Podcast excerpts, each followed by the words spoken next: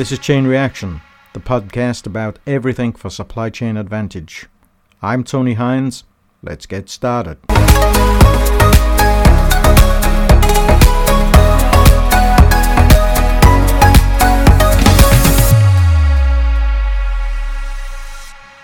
During the pandemic, some things have changed dramatically, and essentially, lots of things that were left lower down the agenda have moved right up the agenda. Sustainability's moved right up, climate change has moved right up, and environmental concerns. And all these things have an impact on supply chains. And so, we'll be talking about some of the major changes that have occurred and how that does impact the supply chain and what you can do as an organization to maintain supply chain advantage in these times. Also, um, I suppose we'll also be talking about supply chain complexity and what complexity means, and also uh, supply chain disruption. So, those are just three of the things that we'll talk about today. And as always, we'll consider the integration of those items and take a customer focused view of creating supply chain advantage. In the broadest sense, supply chain complexity consists of a range of variables that cause uncertainty. Now, all sorts of things can cause complexity in the supply chain. My 7V model, looking at things like variability, increasing variety, volatility, through disruption and so on. In fact, all of the V's can cause some kind of complexity in the supply chain. So, complexity in the supply chain is caused through uncertainty on the one hand. On the other hand, it's caused by higher expectations from customers. Customers demanding more, they want it faster, they want it delivered quickly, they want it at lower cost. Uh, the immediate sense of having something rather than having to wait. They don't want to have to wait, so reducing lead times. But the expectation that everything will be faster, cheaper, smarter, and so on can cause complexity in a supply chain.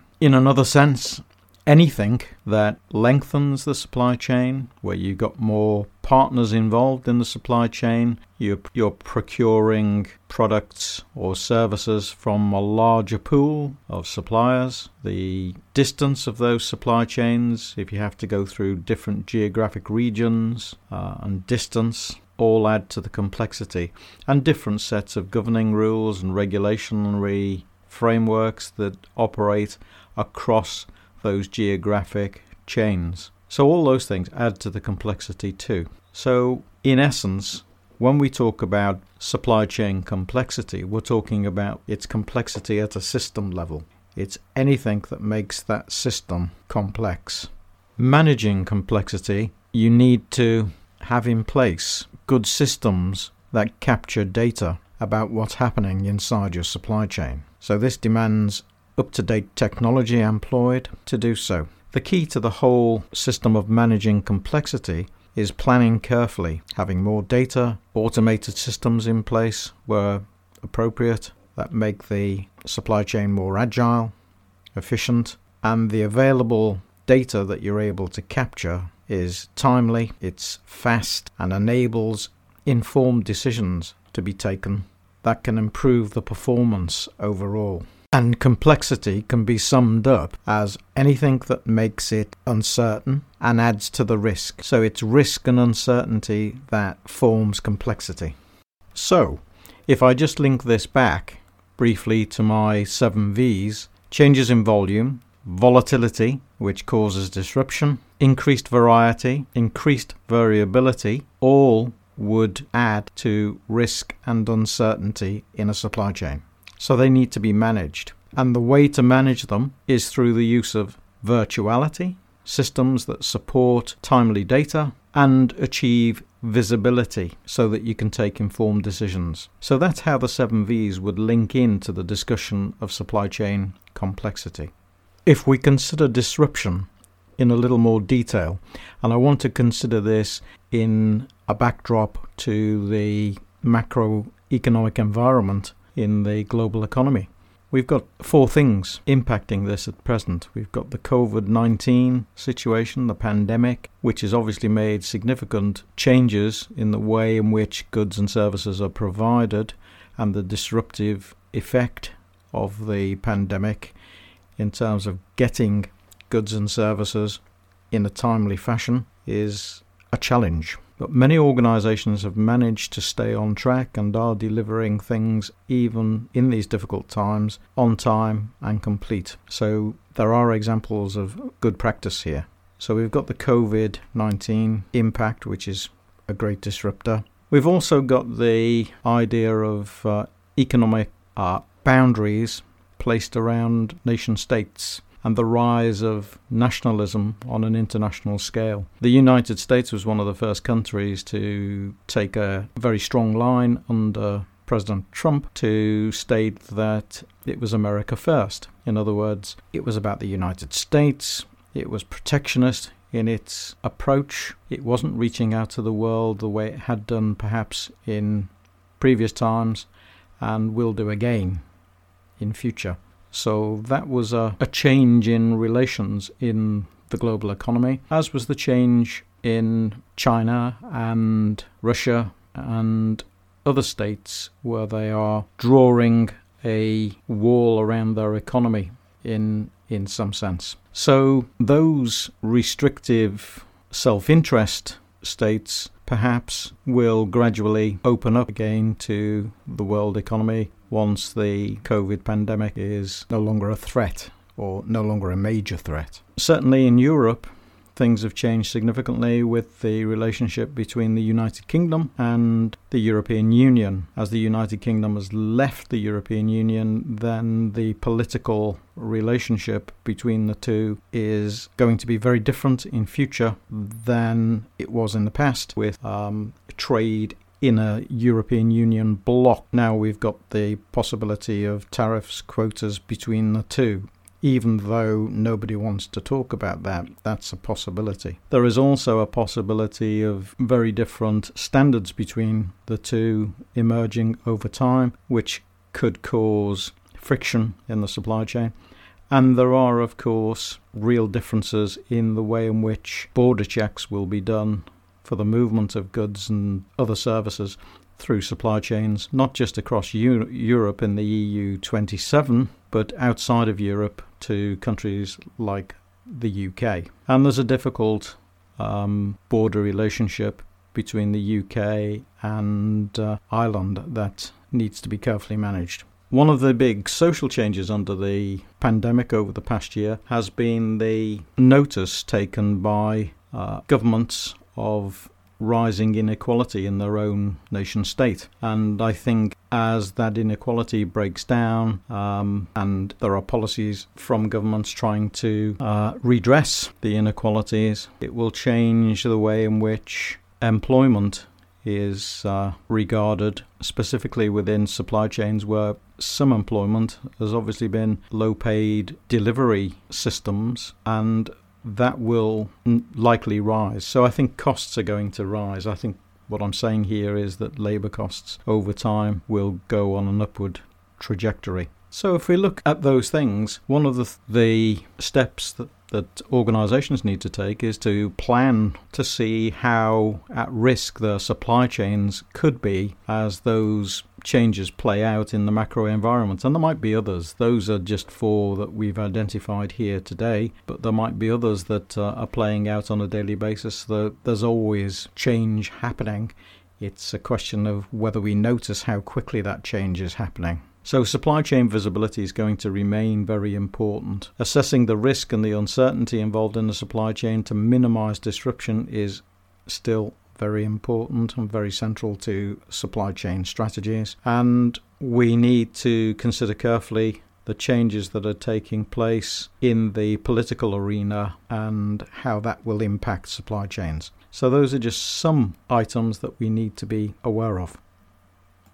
A recent article in Forbes magazine talked about geopolitical unrest in the global economy along the lines of the way we've talked about four things that could be disruptive. They identified uncertainty in the world economy and state it will require more resilient and agile supply chain processes. And of course, they identify trade wars as being on the rise.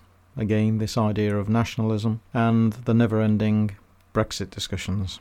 is what they talk about. They also focus on the US China trade agreements and the Phase 1 deal that was implemented in December. It was estimated that the US imposed tariffs of $360 billion on Chinese goods, and more than $110 billion was placed on US products in China. So the two perhaps largest players in the global economy are engaged in an ongoing battle, a trade, a trade war in essence.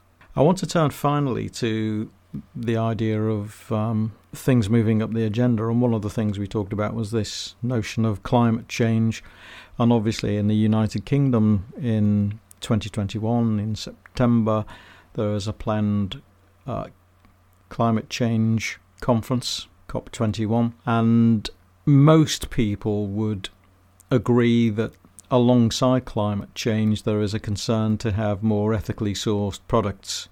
They want to see sustainable supply chains or su- sustainable supply. So that's a big change in the emphasis in the world economy, and organizations are going to really have to take a hard look at their own supply chains to ensure that they're engaged in ethical trade, that they are complying with the green agenda, uh, and that their supply chains are resilient to the pressures applied to them from external forces, including government legislation. And there is the whole notion of the circular economy rising up the agenda, where people are looking to reuse, recycle, and eliminate waste from the supply chain. And they want to see products in the packaging of goods moving around the globe that are not using as much plastic, that the product packaging is biodegradable and it's ethically sourced and environmentally sustainable. So they're looking to achieve zero waste and minimal environmental impact, which is a good objective, but it will be costly and it will place some firms in supply chains at risk. The other thing that's risen up the agenda is this notion of service in supply chains and the, the idea of customer focus. It's interesting to read Jeff Bezos and his thoughts on Amazon in the last week or, or two now that he's stepping down from his role as chief executive and taking a chair role at Amazon. He says he's not retiring, but he's sticking around. Uh, but obviously, the thing, if you look at Jeff Bezos over time, the thing that always had primacy with him is the customer. He's always focused on the customer everything that Amazon does is to build a better customer experience, and it's certainly paid dividends. So it's that's one aspect. The other change in supply chains that's on the horizon, and the notion linked back to service economies, I think that's important, is that people are tending now not to talk about products as much, but they're talking about this overarching concept of service.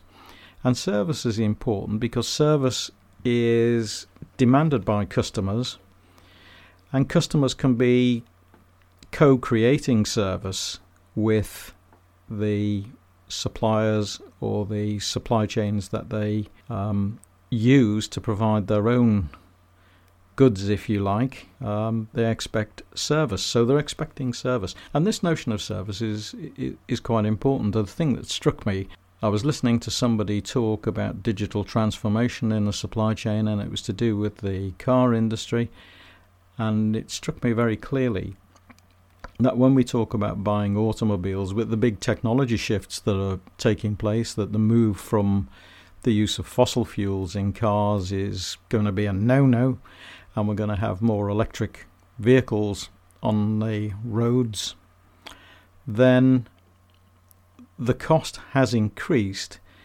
In some countries, it's being subsidized by governments because they see the benefit of having more electric vehicles on the road faster um, than would otherwise be the case, so as they can lower carbon emissions.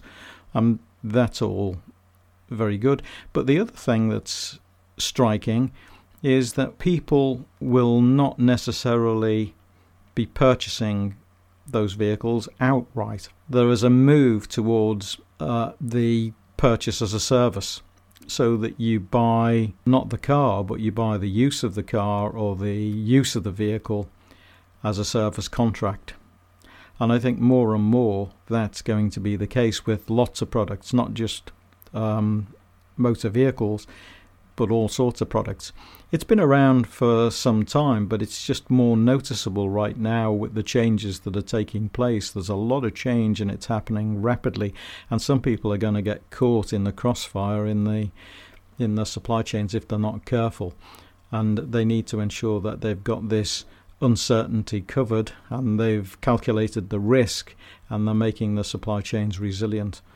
So the subscription model, I suppose, of service is taking over from from the purchase model of assets. Another big change that's happening is the notion of intelligence supply, where we've got intelligent production or intelligent manufacturing systems which are powered by connectivity through the Internet of Things, to use that particular phrase. And when people talk about internet, uh, the Internet of Things, they often link it to Industry 4. And what they're actually saying is that we've got devices that can connect, and through artificial intelligence and automation and robotics, we could link a whole production system together that will be highly automated, integrated, and optimized to deliver customer service. And so all this technology linking together has the opportunity to, to add significant value to supply chain operations. And it has not just the opportunity to add value, it's adding value because it's going to lower costs as things work seamlessly together to produce the service required by the customer. So, this push to digital linking, if you like, um, where these pieces of kit talk to each other seamlessly through digital exchange is going to change the way in which supply chains will work and the infrastructures needed to piece those supply chains together. And I suppose my final comment on this for this particular edition is to just say that that change is happening rapidly too, and it's something that will carry with it risk for people who don't move fast enough and advantage for people who move quickly. So I think first movers in the field or in the game are going to get some advantage from understanding these changes and planning their own supply chains in a way that optimizes performance. So I'll leave it there for now and say thanks for listening. Thanks for dropping by. Hope you enjoyed this podcast and see you next time. You've been listening to Chain Reaction, all about supply chain advantage, presented by Tony Hines.